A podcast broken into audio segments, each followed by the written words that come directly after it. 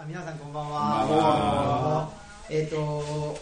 僕はあの、えー奈良県の東吉野村というところで、えー人文系施設図書館ルチャリブロという施設をやってます。青木と申します。よろしくお願いします。はい、ありがとうございます。えっ、ということで今日あの外風館マルシェですね。えっ、と第1回ということで、あのーとりあえずやってみようっていうことで始めたっていうね今日あの今日開催したということなのであんまり何かあの完成形が見えてやってるわけじゃなかったのであまり大っぴらに発信もせず、うん。えー外風館関係者だけあっていう今回わざと絞ったわけね。そうですそうです。失敗するかもしれないから。失敗も成功もその軸があの見えてなかったので、うんねとりあえずやってみるっていう感じで、でどうだ今日うまくいった感じがするんですけど。どうでしょうか？皆さん。うまくいったかな、うん。あうなずいてる人が多いので、うまくいったんじゃないでしょうか。あのねあの経済活動としてはさ、はい。あんまり成功してなかった。あのここにねこうやってあの初めてでしょ、あの出店して並べていってですね。ここってある種あの畳の上で、ね、お店を開いて客も畳の上に座ってそうですね。座って接客ってさ、非常に自然がでそれあのずるずるってみんなさこうなんか、聞いてきて。座りながらこうほら 横移動して隣の露店に行くというそうですね。いやでも僕普通座ってあの商売する露天商って、うん。あのひ膝立ててたりあのなんですか？礼あの礼儀が全然なってないですけど、今日のね話みんな皆さんやっぱりこういうそうなんかこう背筋伸ばしてうん座ってっていうのが面白かったです、ね、お客さんも正座してやってましたね。そうですねでもととにかく店から店へさあのお尻をずらしながら行けるっていうのがさ画期的だったんですね。で、やっぱ最後の方、もう4時過ぎると、出店者の方もあの疲れてきちゃってるんで、うん。もうあの、ゴロンって。あの寝てる人いましたよずっとスナピーかなんか寝てましたからね。スナップいました、はい。僕が行くのが別の人なんですけど、はいまあそんなことで、まあやっぱし、まあ、経済活動と経済活動というか、うん。なんかまあいいわゆるうーとお金儲けという意味でのマルシェっていうんじゃなくて、うん。なんかみんながすごく楽しんで、えーまあ物を交換できる、でその交換のためのために貨幣を使うっていうなんかすごくうん。あの健全なお金のの使い方ができる場だったのかなっていうことは、ね。はい。だって特に欲しいものがあってくるわけじゃない。んだからさ確かに。そもそも、うん話してるうちに欲しくなってくるそうですね、うん。本当ですね、うん、っていうんで、まあ、今日は、えー8点えーあの集まっていただいて、地点と言いますと、えーっとまあ、僕らと、うん。あとは えーっと日本酒あ日本酒。野菜。野菜。田辺さんのだしだし、えーパン。パン。パン。手先の神手続きの紙のあから海苔り海苔がお茶。お茶。あそうお茶。でしょじゃあすみませんめっちゃ遅かったですね。随分遅いあとなんだろう。本。本。あ本ですね、僕のあ本でした、うん。ね。置いてますよね。だからまあ一応。小島君も本最終的に 10, 10ぐらいになったんあですけど。すごいね10店舗10ぐらいがちょうどいいのかなっていう気もしつつこのスペース上、食べるものがもう一つ二つあってもいいかったかもしれない。ああそうかもしれないですね。うんで一応その真ん中にあのイートインみたいな感じで。はいはいはい。はいあの機械焼きそばとかさ、なんか、ね、あのお好み焼きとかさ、結構でも匂い出ません？大丈夫ですか？そうなんかその。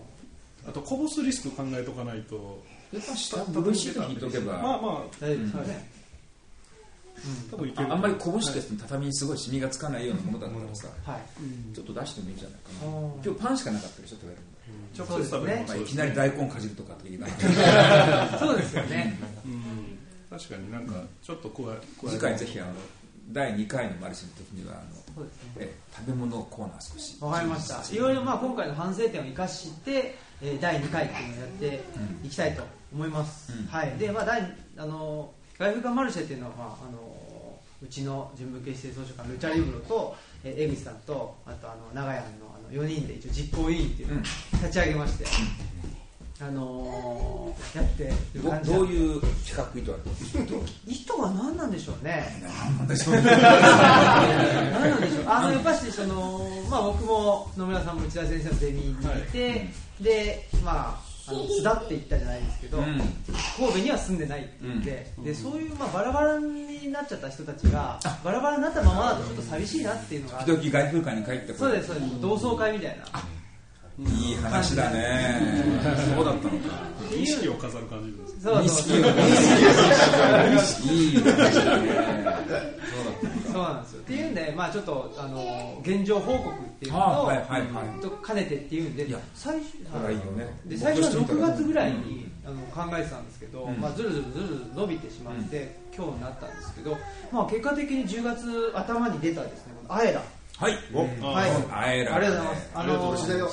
ね。移住で断捨離っていう まあメインのやつはなんか東京脱出って言って、うん。そうそうそうなんかいいところに住んでたし人たちが千葉ぐらいに移動した人たちとかね、はい、そうなんですけど、まあ、この中で内田先生が、えー、と定点観測している4箇所ということで、脱都市は歴史的な流れというテーマで、えー、とお話になあのなられていてそのお4箇所のうちの2箇所として、まあ、僕と野村さん挙げてくださっているということで僕仕事中になんか知らない電話からブーってかかってきて「はい」って言ったら「あえっ、とアイラなんですけど」って言われて アイラから電話かかってくることあるんだって。びっくりしましたけど、まあ、ここのあの紙面のあの事実確認の話がありましたけどね、はい、ということでありがとうございます。ということで今日はえっ、と脱都市は歴史的な流れトークショーということで ああやら出演記念っていう 結果的になりました、そういうことはい結果的にね。はい。ということで、えっ、と、まあ、あの、僕らですね、人文系施設図書館ルチャリブロっていうのは、あのオムライスラジオとか、まあいろいろと。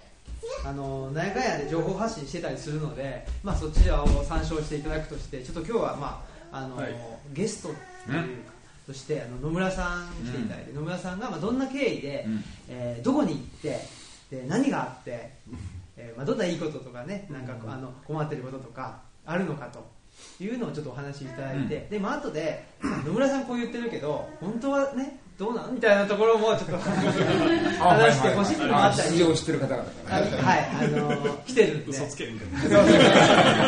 ね、調子いい、ね、調子いいこと言ってるけど、どうなんだみたいなこともあるかもしれないです。し、はいはい。まあその移住ということをめぐって、まあその理想と現実とうんっていうのをちょっとじゃあ先生交えてお話できたらいいかなというふうに思ってますので、じゃあ野村さんから。はい、よろしくおはい願いします。よろしくお願いします。よろしくお願いします。えっ、とご紹介いただきました野村です。えー、外風館にはまだサラリーマンの頃に通わせていただいて35ぐらいかな。えー、まあ、えー大学卒業して普通に就職してたんですけど、10年間ぐらいは東京に住んでて、でちょうど8年目か9年目かそれもうちょっと前ぐらいから内田先生の本を読み始めてちょうど先生が外風館を建てるか建てないかぐらいでほぼ日でアップされてたりしてでその時はまあ僕も東京に住んでたんであで実は合気道にも興味があったし先生の著書も読んでほーっとこうなんかすごい美しい文章を書く人がいるなっていうのをこう でであの、まあ、実は東中野に住んでる時に養心館っていう合気道道場にもちょっと一瞬通ったりしたこともあったんですけどでもこうあの、まあ、それはそんなに続かなくてっていうのでなんか外風館のことは、まあ、少し合気道のことも含めて内田先生のことを少し追ってるんだけど、まあ、東京住みみたいな普通にサラリーマンしてるっていう状態だったんですけど10 11年目で東京から神戸に本社がある会社なんですけど本社地区に戻ってきてあその時にまあ外風館にこれは通えるなと思って、えー通い始めたっていうのが僕の一番最初の外風館との関わりで結構移住の時に僕いろいろ雑誌とかで聞かれた時にはその同級生が朝来市で農家をやってたのでその人がきっかけで、まあ、その彼と出会っておこれやと思ってあの移住しましたということをもう言ってるんですけどやっぱもうちょっと複合的にきっかけがあってあのその1個のきっかけだけで思い切っていいやと飛び込んだというよりは、なんかいろんな自分の中で固まってきたものもあったりとかしてこれは必然の流れ的にどっちかっていうとなんか大学を卒業するとか学校を卒業するような気分で次のステップを踏み出したような感じでなんかあんまり清水の舞台から飛び降りたとかいう感じではなかったんですよね。でそれはなんかじわじわと来ててあの会社に会社勤めをずっとしてた時に一番最初にこうこの会社自分が勤めてる会社でふっと疑問に思ったのが組合委員に組織してた時に組織として所属してた時にボーナスをあの個人の業績に連動して配分比率を変えたいっていうのが会社の要求じゃなくて、うん、組合から提案したいという議案が出たんですよ、えー、でちょっと何を言ってるのか分からへんと思って。それは聞いたことないね。そうなんです。業業個人業績連動にしてメリハリのある賞与体系を作りたいっていうことを言われた時に何をおかしなことを言うとるんやと思ってでこう僕がいやおかしいやろとそれは野党側の原理であって我々は所属してるからにはみんなであの儲かってる会社に対して均等な賞与をもらうっていうのを目指してそこの落としどころとして会社とあの落としどころでどういう配分比率になるかっていうのが我々の組合の存在意義であって組合からそんなこと言うのおかしいんじゃないのみたいなことを言った時にですね誰も賛同してくれる人がいなかったんですよ。えっ？と思ってこうその時にこれはどうなってるんやってちょっと思ったのと それからもうしばらく後にあの我々がもらう退職金みたいなのがいわゆる確定拠出年金っていう形のものに変わったんですね。で確定拠出年金っていうのは何かっていうと、まあ、年金は年金なんですけど普通年金は給与の一部をずっと会社が取っておいてくれて最後にボーンとお返ししますよという形なんですけどその、えー、給与から預かってる部分を何割か投資に回しますと、うん、何割かその変動率の高い株式投資、うん、特に日本株なんでしょうけどの回しますで安定部分と変動部分っていうのに分けて、うん、あなたたちがその金融サービスを選びなさいと、どれに投資するのか。で勝つやつは勝つけどもらえないやつはあのミニマムしかもらえないけどそれは自分たちの責任ねみたいなのにあの退職金が変わりますって言われた瞬間にこれはなんかおかしなことが起こってるなっていうのをちょっと思い始めてたぐらいやったんですよね。すごく給料も安定してる会社でヘラヘラやっててでもそれはおかしいんじゃないのって周りに言っても非常に業績のいい会社だったのでそして医療系というのも手伝ってあんまり倒れることをみんな想定してないっていうのもあってみんななんかそこに対して無感動というか、自分たちがとにかくあの出世をしていけばいいんだみたいないやそんなわけあれへんやろってこう思っててもどうもいいようにされてるなというかその頃ぐらいからなんかずっと勤めててもいいこと起こりそうにないぞっていうのはなんなんとなしに思ってたんですよね。で僕職種が新規事業部というところで、まあ、うちの会社の定常的な利益を生むところではなくて何か新しいものを生み出そうということをずっと考え続ける部署だったので結構なんか将来どうなるのかとか何が流行るのかとか何がビジネスとして伸びそうかっていうのをひたすら考え続ける部署だったので結構なんかずっとそういう業界トレンドとか何が大きく流行りそうかとかいうのを探し続けてる時にだんだんだんだん疲れてきたわけではないんですけどあのまあ特に神戸本社戻ってから営業職は営業職は結構小さい成功体験を積み重ねれるんであの結構長持ちするんですよね。あのお客さんがに打った喜んでもらえたっていうのがずっと1年間に何回も何回も起こるんで大きな疑問もなかったんですけど企画部みたいなところに入っていやもうそういう外回りはやめてとにかくあの新しいビジネスをぐっと根詰めて考えてくれというような部署になったんです。でまあそれは待遇的には非常に面白そうだったし良かったんですけどそこでずっと根詰めて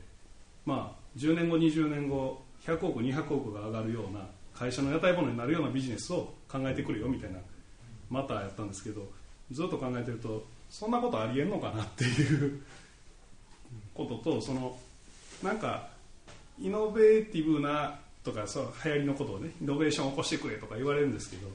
大体イノベーションって誰よりも早く未来を先取るっていうことなんで大きな会社の中で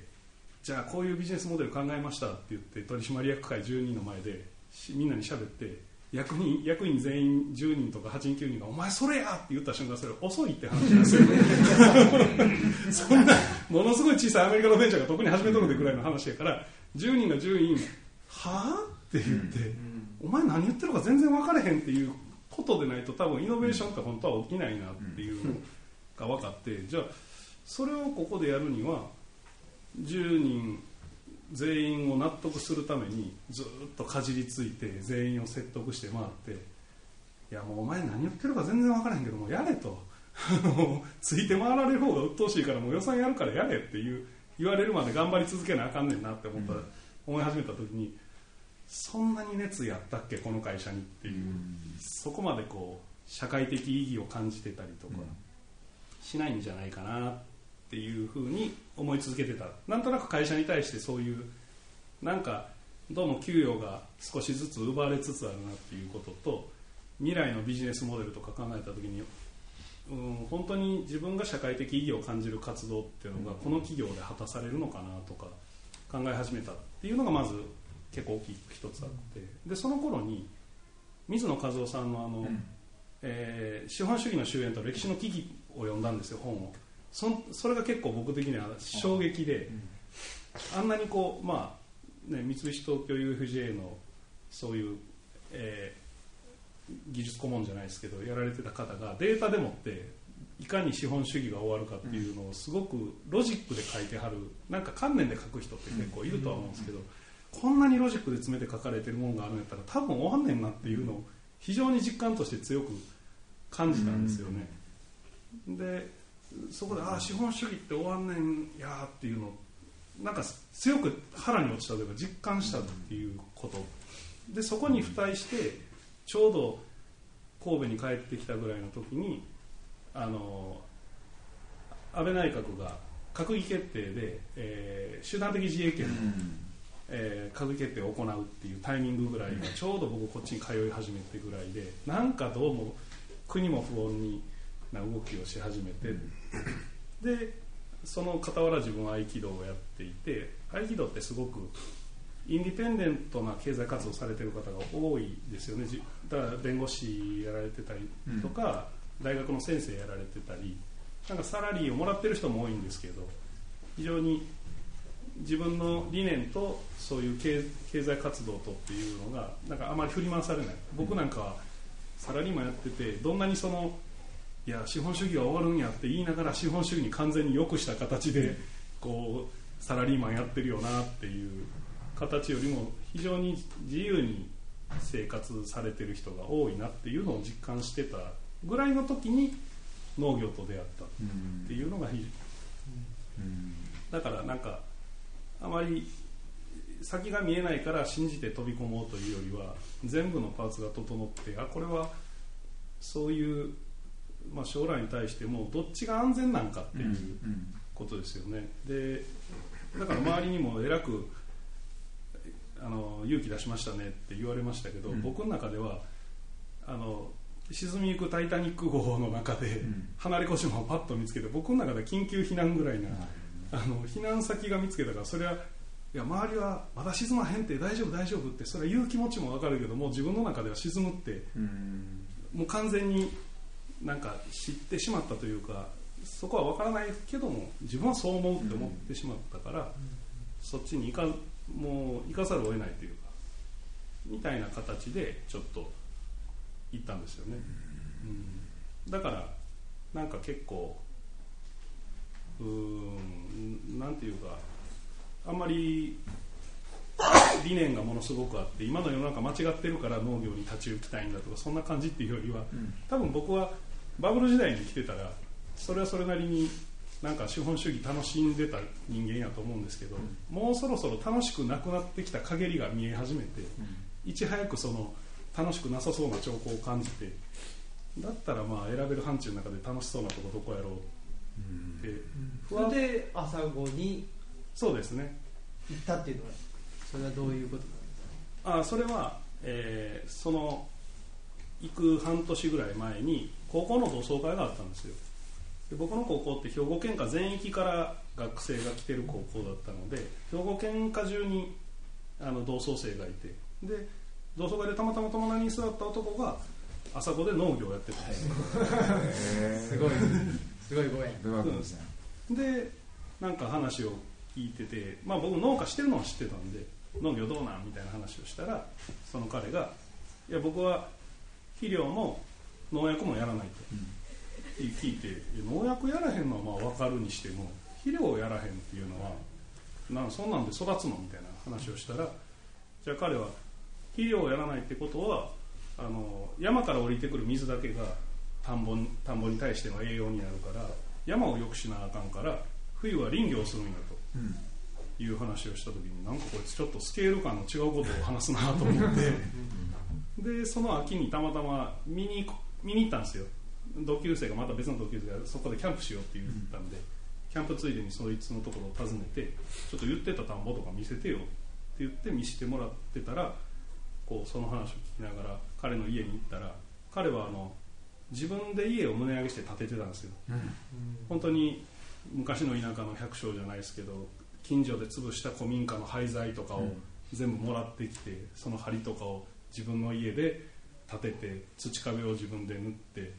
で2階建ての家を建てて、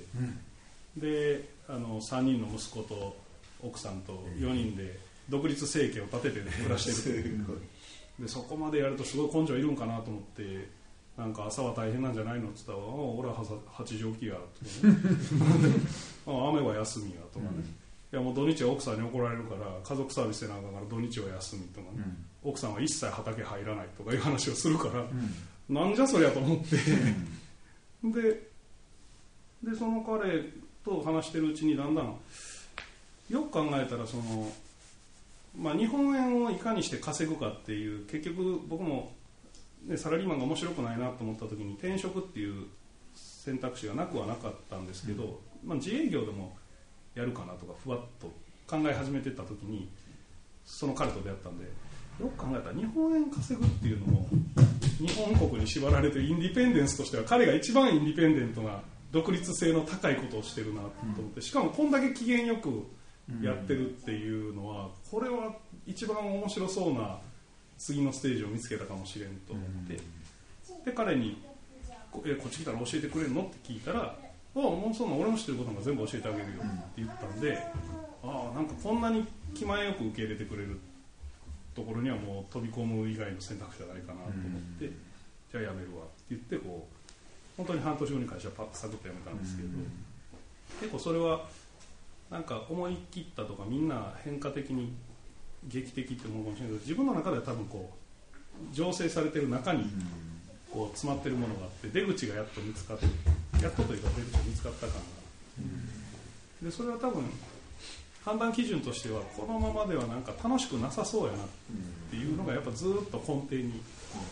生活は多分できたと思うんですけどで最初に植えたのが生姜とごま生姜とごま、はい。で生姜あそれでまあその彼に来年の春から行くからよろしくねって言ったらおじゃあどんな農家をのイメージを聞かせてくれと。どんなことしたいかって言ったら本当に何も決めてなかったんであイメージせなあかんねやと思って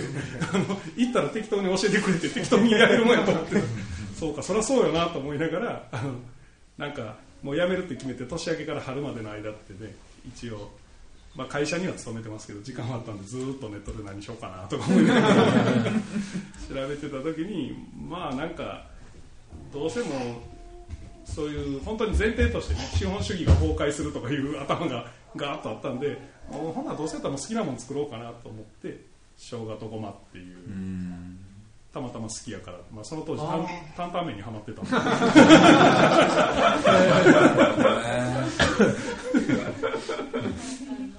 そういう理由で。そうなんです、小松これもあのフロアの方々。でまあその生姜とごまを作り始め、はい、まあその朝ごに越して生姜とごまを作り始めてますけどそ、ねはい、その時にまあ同時並行的に、はい、あのシェアハウスを始めてらっしゃいますよね。それは、まあそれまあ、たまたまかもしれないんですけど。そうですね、それも、えーと、移り住んですぐぐらいは行政が用意してくれた家に仮住まいしてたんですよ。なんか行政が別荘地みたいなところを一応期間限定で貸すっていう企画をちょうど立ててたばっかりで。ででその仮仮住まいしてたところから次どこ移ろうかなと思ってたらちょうどその同級生の家の近くで大きい家が開くと。だから住まへんかって言われてちょっと提示された家賃が想定よりだいぶ高いなって思ってた時にちょうどその頃ぐらいにこう小松原君とかがあの野村さんのとこ見に行っていいですか？って言ってきて、で、まあ、僕なんか自称自分のことできるできる詐欺って言ってるんですけど。こう小松原君が来て。いやなんか農業したいんです。おおどんなことしたいねんとか言う言うてこうしたいっすって言ったらもうできるとか。言って結構ねこれも僕の中のそんなに哲学っていうほど大げさじゃないんですけどあのすごく田舎の人っていや来て飯食えんかったらどうすんねんやと。責任取られへんやないかみたいなことを言いだ言いたがるんですけど僕はそのやらせる責任もあるかもしれないけどやらせない責任っていうかやらせないリスクもあると思ってて、今このまま都会にいた方がいいよっていうのは僕はそれがリスクやと思ってこっちに出てきてるんで、行きたいんですって言った人がその人が優秀か優秀じゃないかとか関係なく彼がやりたいことをやらせてあげることによるリスクももちろんあるんだけどやりたいってせっかく言ってるのにやらせないっていうリスクも同時に存在している時にどっちにしたって責任は取れないのでだったらまあどっちも責任取られへんやったら煽ってあげる方が本人の人生納得納得いくんじゃないかなっていうのとあの確かにじゃあ例えば小松原君とかに「いやもうそんなやめとけやめとけ」って言ってそれでも「や」って言って「や」って失敗した時に僕から出るセリフって「ほら見ろ言うたやないか」って死人に鞭打つみたいな行為ですけど、僕に煽られてきたら野村さんに言われてきたのに全然あかんやんかって言われたら僕はごめんなって。責める相手が。なんか一緒に考えようかみたいな話ができるのはいいんじゃないかなと思って僕は結構だから安請け合いするというか誰でも来い来いって言ってるしあのあんまりその人を審査しないというか。いや僕ね今の件に関しては全く同じ意見だな。僕もそうなんですよ。僕もあの若い人が何かしたいんですよ、やったら何言われてもあやったらいいんじゃない？そうなんですかだってほらね本当に言った通りさいやいやよした方がいいんじゃないかなって言ってさでまあよした方がいいんじゃないかなと言われて無理やりやった場合とやれよって言われてやった場合ではさ成功する確率明らかにさ、うん。頑張れよって言った方が高いわけでしょ？そうなんです。だったらね1ミリでもさ、ね、成功する確率高いことした方がいいじゃないそんなの。だってそうなんです。やりたいって言ってんだからさその人の人生なんだからさ、あとはどうやってうまくいくように支援するかでしょ、うん。その時にねお前なんかにできっこねえよとかさ世の中生くねえとかさそういうのって本当に言っちゃいけない。俺だからいつも世の中はそんな甘いもんだよ。っ て大体必ず言うようにしてるまあでもねやっぱし世の中的にはあのそんなできっこないっていうのがまあい言われるんでしょうね。なんで言うんだろうね。人が何かしたいという時にさ。自分が間違いたくないという自分のパーソナリティが間違いたくないというようなあれやと思うんですけどね。そのね言った言った通りやったやろって自己的に自分が正しかったということを証明したかったりとか。人がうまくいかないっていうのをうま自分で予くいかなか言してったりとかだからうまくいくって予言して うまくいかない同じことじゃないのさ。ね。と同じやと思うんですけどね、うん。だからそのと田舎のおじいちゃんとか特に役場の人とかやっぱ来てドロップした人のことがよく目立つんであそうするとやっぱり人を選ば来る人も選ばなあかんとか言い出すから選ぶなっていう話をん。しょっちゅう口酸っぱく言ってるんですよ、なぜなら東京は選んでないと 東京に来るやつを東京は審査してないやろと。あなうん なのに田舎は若者求めてるのに審査してどうすんねんと。でしょっちゅう言うのは僕みたいにねペラペラ喋って口のうまいやつを信頼してそうやって言ってやった時にこいつは半年後に逃げ帰るかもしれんけど、なんか何がしたいんかもよくわからん口下手でよくわからんなってやつが5年も10年もおる可能性だってあるし、それは神の視点でしかないというかねそのその人のことは分からへんやろと本当のことは、ほんその人が本当にいけるかどうか、だからもう誰でも来させたらええやんって本人が来たいってせっかく言うてんねんしってういうんのをひたすら言ってはいるんですけど、まあ、そういうことやってたら、まあ、シェアハウスを。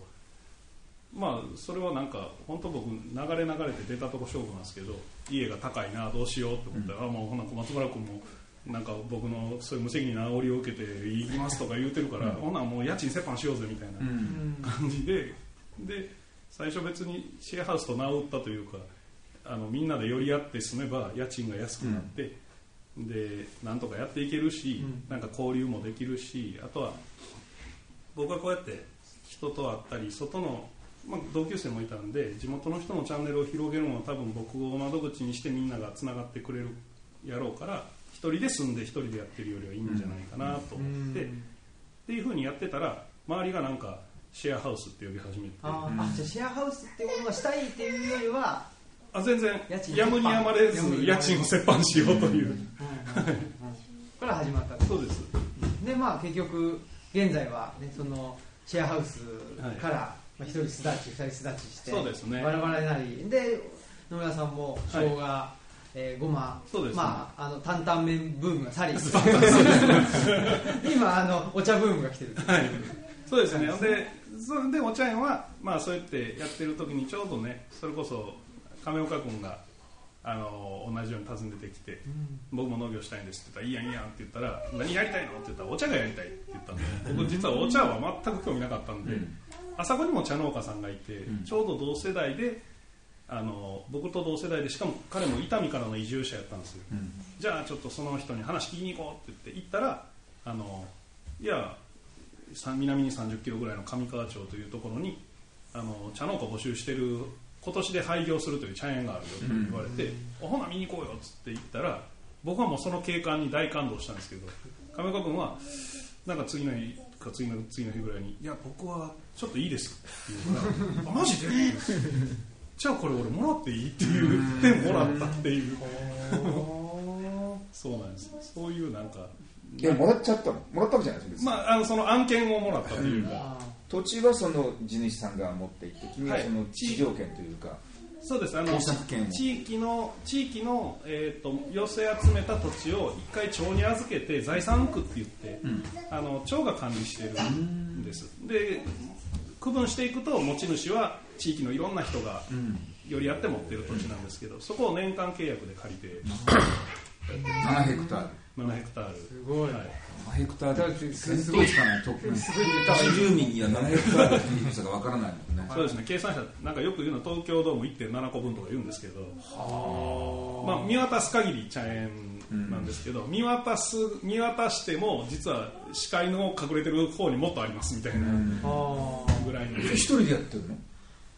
一応そのお茶の収穫時期はやっぱり時間との勝負なので、あのバイトを雇ってやって普段ますは普段は結構一人とかもう一人ぐらい、7ヘクタールはい、すごい。東京ドーム1.7個分。でもまああのあれなんですよ。お茶ってすごくいいのはすでに植わってるんでうん。植わっている部分以外の花ことしかやらないのと、ん。非常になんか歩くスピードぐらいで農作業ができるのでだからその7ヘクタールをこう縫うように歩いてる感じですね、うん。ひたすら、だから意外と1日で進む面積がでかいというか、えどんな仕事なの？茶園の管理っていう茶園の管理はですね僕はそのさっきの高校生の同級生に習って無農薬無肥料という農法でやるので、実はそんなに作業自体は多くはないんですけどいや一応新芽が出てくる時にお茶の木をちゃんとピシッと整えてあげないとあの新芽と新芽じゃない部分がガッタガタになってるとお茶を買った時になんか去年の古い葉っぱと今年のプルンとしてや柔らかい新芽がちゃんとかあの区分けして枯れないので、あの来年の3月ぐらいまでにそれをピシッとこうグラデーションがちゃんと新芽との間に起こるように整えてあげるっていうのが主な仕事です。植木屋さんみたいな仕事？ああ近いですね、はい、ですごいお茶の木って元元気で別に半年ぐらい待ったら一瞬でボーボーになるんですよ。だからなんか優しく育むというよりはもうなんか抑え込んで 抑え込んで一生懸命みたいな。感じです。それちなみに金岡さんはなぜお茶をまあ諦めたというかそのあここは違うなって思思ったんですか？あのそうですね。実際に行ってで野村さんとすごいいいとこだなっていうのは感じたんですけどでじゃあ自分がやるってなってもう考えてたらその本当お茶好きかなって。自分で買ったことあるかなと思ったら買ってない。お茶を買ったことがないあであ購入ってことですそうです。あのあ。茶葉売ってるじゃないですかはい。であないと思ってでその時に普段自分買ってるのなんだろうと思ったら野菜がであそっかと思ってその野菜のことを教えてくれる人を探すとはは。今かもちゃん何作ってるの？今何もやってないです。あそうなの？あでもあの市川に移住してこの春来年春からもう始めるんでそう今ちょうど今月から、うん。あの始めて、うん。地主さんと契約を交わしてる段階でで何作るの？まずじゃがいもとかじゃがいも。あ人参とか人参とか。玉ねぎやっぱし無農薬無肥料でやるえっと無農薬なんですけど肥料はやります。のその無農薬無肥料ってやるとそのはい。農作業の作業量自体が激減するわけ？激減しますね。と特にまあお茶なんかは激減しますよね。植え付けとかないし。うん収量は減る。収量は多分減ります。でも収量が多少減っても農作業の減り分に比べるとめっちゃ、あの合理的というか。僕的には、まあ、あとは面積がすごいっていうのもありますけど、僕あとはその、ね、ここからは貨幣経済終わるって言ってるのに貨幣原理的な話ですけど、うん。バリューがつくというかそういう自然栽培とか、はい。はいそういうので生活するためのお金を得るには非常にた作物あたりのうん。価値が出やすい。付加価値がつきやすい、つきやすいとは思いますね。ね、でもなんか面白いのが亀岡さんあのじゃがいも人参玉ねぎとかやっぱりなんかなんていうんですかねあの人柄っていうかなんか表してますね生姜ごまとかねやっぱしねちょっとちょっと違った角度からみたいなそうですだいぶ僕そのポリシーがなないというかその農業をしたいと思ってきたわけではなくて、うん。もうちょっと、まあ、面白そうやなと思って始めたっていうところがあったんでだからそのお茶も全く趣味ではなかったんですけどそのお茶園が楽しそうやなとかあそこですよね。今はお茶すごく楽しくなってきてる。はい。あの面白いですね。お茶はめちゃくちゃ面白いです、はい。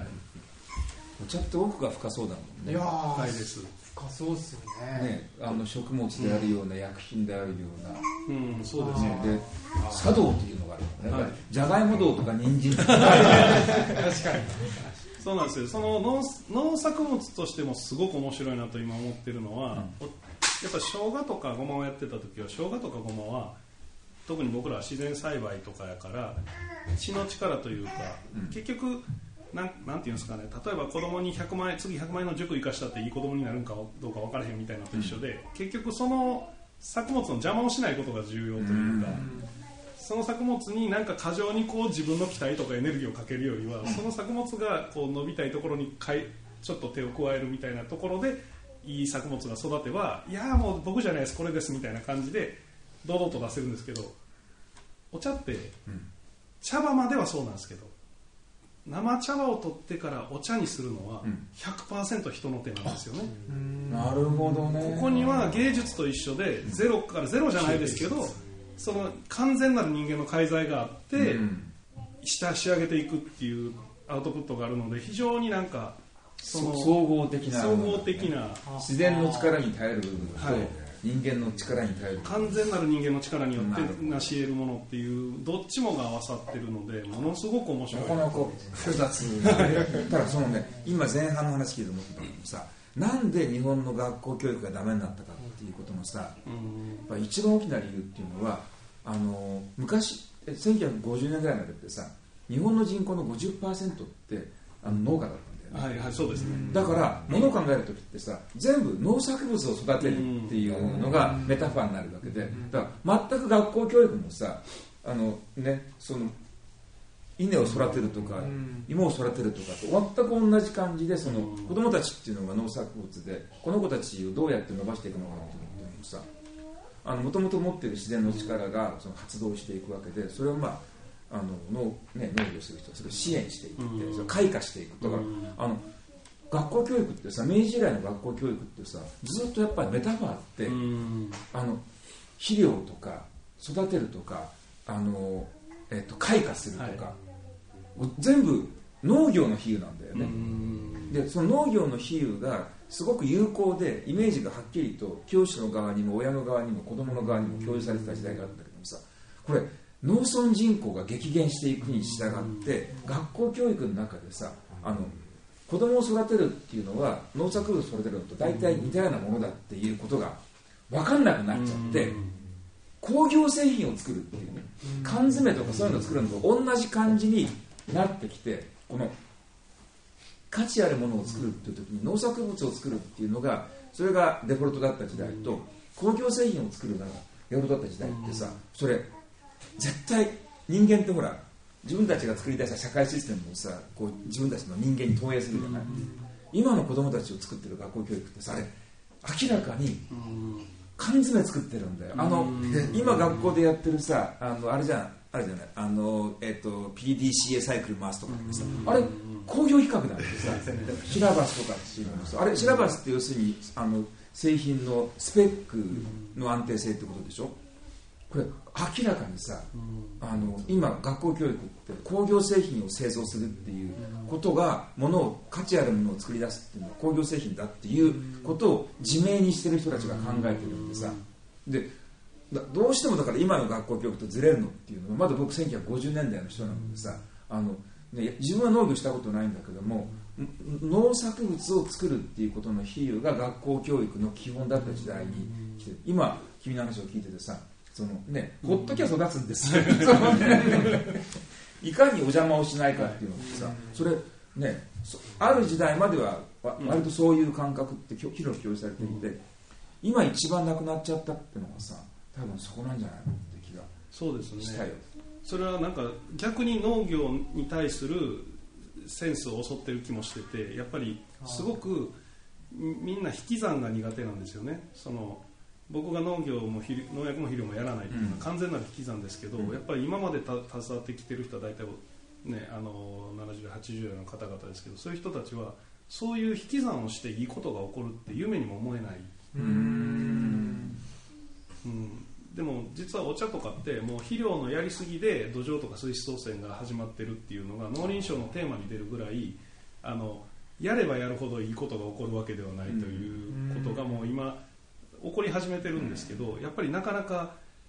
あのやめるというか引き算をしてそうやってこう邪魔しないっていうような発想がなかなか生まれづらい。だから全部自分たちがやったアクションが全部反映されるんだみたいなあの作物が自右立的。肩上がりの経済成長というか社会がどんどん良くなるっていうのはやっぱり人間の力だったり働き続ければ投資に対する原因があるみたいなのもそれですよね。だからあの高い農薬とか高い肥料の方ががいい効果が生まれるはずだとかいう、あと入力と出力の間の相関っていうのを目に見たいっていうのがあってさ、うん。入力はこんだけで出力はランダムに出てくるっていうのって、本来ねそのそんな簡単にペニーガムでさ、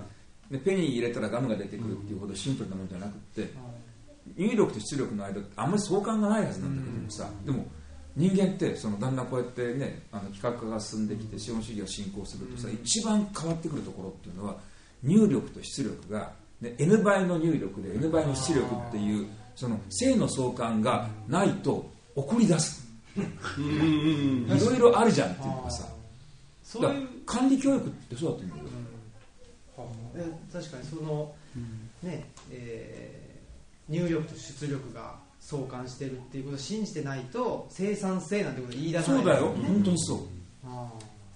確かに農業やっててもね生産性なんてねうん。あまり言い出せないというかね。それは分かんないよねっていうかね。時給とかあんま換算できひんなって常に思ってますけど、まあ、あとはそのさっきの N 倍の話で言うとやっぱりそうすると地の人で僕がそういう農法をやってるってなると美味しいお茶ができるはずがないっていうすごい思い込みが強烈ですね。関わる人たちというか、まあ、あの周りの人たちって野村君はそういうのやらへんのやろと。